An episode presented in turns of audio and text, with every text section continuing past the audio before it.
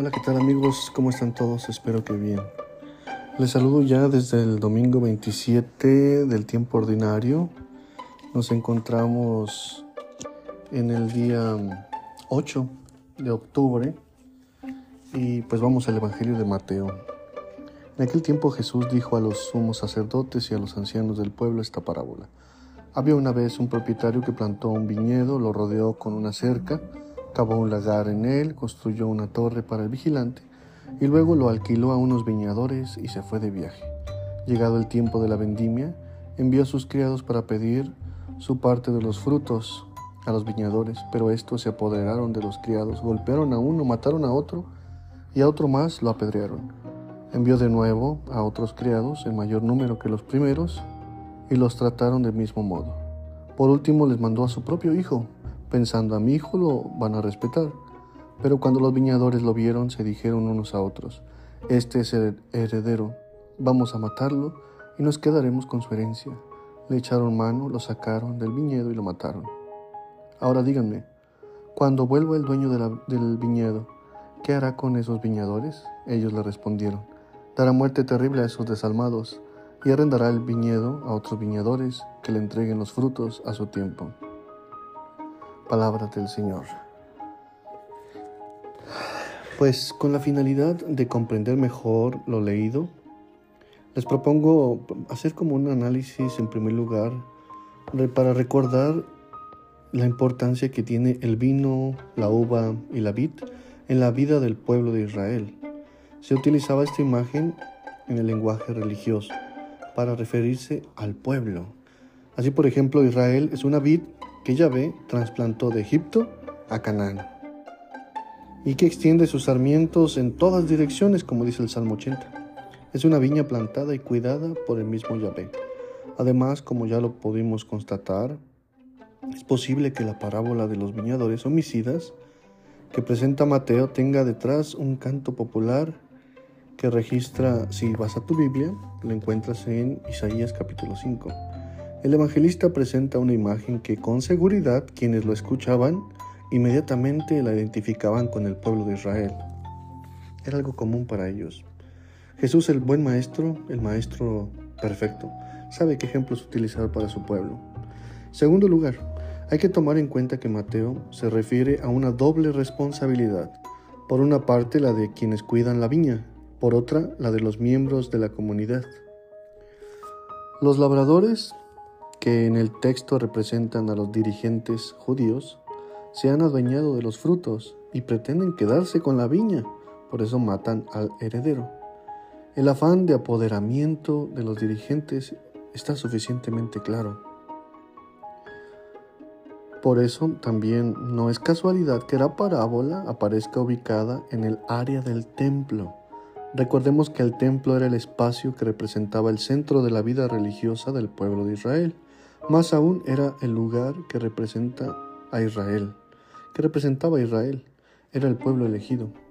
Por último, en este análisis, vale la pena identificar algunos de los aspectos originales de Mateo al presentar esta parábola. Es decir, Mateo remarca que la viña se dará a otros que entreguen los frutos a tiempo. De este modo, deja claro que no es suficiente con producir frutos, hay que hacerlo en el momento oportuno. Además, enfatiza la culpabilidad de los cuidadores de la viña, al señalar que lo vieron, se confabularon entre ellos, es decir, no hubo confusión ni error, hubo culpa. Aquellos viñadores mataron al hijo del dueño, no solo sabiendo quién era, sino con la clara finalidad de apoderarse de lo que le correspondía como heredero y sacándolo de la viña para evitar evidencias, quién sabe. Para terminar, Mateo es el único que presenta a los viñadores respondiendo lo que el dueño de la viña hará con aquellos labradores.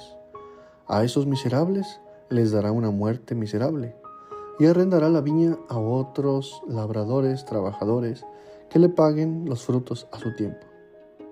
La semana pasada el Evangelio introducía con la parábola de los dos hijos. la respuesta sobre quién realmente es bueno y hace la voluntad del Padre. Contraponía la actitud de quienes pensaban que a fuerza de aparentar eran buenos, somos sacerdotes y ancianos, con la de los publicanos y prostitutas que realmente se habían arrepentido y creído. En esta ocasión, a través de la parábola de los labradores o viñadores, homicidas, el Evangelio remarca en continuidad con el tema del domingo pasado lo siguiente. Y con esto termino, hermanos. Los dirigentes no son dueños de la comunidad. El problema fundamental que aborda el Evangelio es precisamente el apoderamiento de la viña y de sus frutos por parte de los viñadores. Con mucha seguridad quiere remarcar que nadie, absolutamente nadie, es dueño de la comunidad. Cuando quien debería ser servidor y responsable de una comunidad se siente su dueño y señor, es capaz de todo, hasta de apropiarse de lo que hacen los demás, incluso de atentar contra Dios. La comunidad no es algo para beneficio personal, más aún la incapacidad e indisposición de un dirigente para hacer la voluntad de Dios hace que no se merezca esa responsabilidad. No es posible decir que se sirve a nombre de Dios y contradecirlo en el comportamiento con la gente que le ha sido confiada. Es fuerte pero muy real. Además, el Evangelio remarca, siguiendo la parábola de los dos hijos, que la producción de frutos es la condición indispensable para ser la verdadera viña del Señor. Ante el riesgo de la apariencia, el Evangelio termina con una fuerte invitación a la autenticidad e insiste en que si no damos frutos, no somos la comunidad del Señor. Pero estos frutos no solo deben ser buenos, sino también deben ser producidos y entregados a tiempo. De este modo, a la producción de obras buenas se le agrega la oportunidad en el tiempo adecuado. En el lenguaje bíblico, dar fruto a tiempo tiene relación también con ofrecer el tipo de frutos que se están necesitando. La oportunidad se refiere al tiempo y a la realidad. Te invito a que medites en el silencio de tu hogar, tu trabajo, donde escuches este audio. Nadie puede adueñarse de la comunidad. Somos administradores que debemos dar cuentas. Cualquier comunidad, ¿eh? Me puedo referir a, a tu familia, me puedo referir a una comunidad parroquial, me puedo referir a una comunidad de trabajo. No solo debemos dar frutos, debemos hacerlo a tiempo. Lo que nos hace ser de verdad la viña del Señor son los frutos que produzcamos. ¿En tu vida cristiana das fruto? Hagamos una oración. Demos gracias a Dios porque hay muchas personas y comunidades que nos edifican dando fruto bueno y a tiempo, y además en silencio.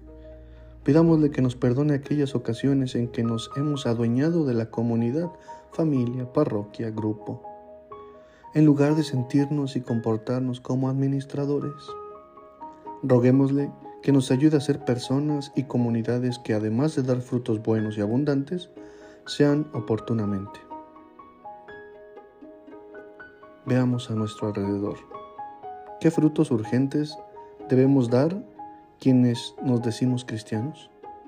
¿Qué podemos hacer para no comportarnos como dueños de las comunidades o de las personas, sino como administradores que deben ser y que deben dar cuenta al Señor? ¿Qué otro propósito podemos hacer?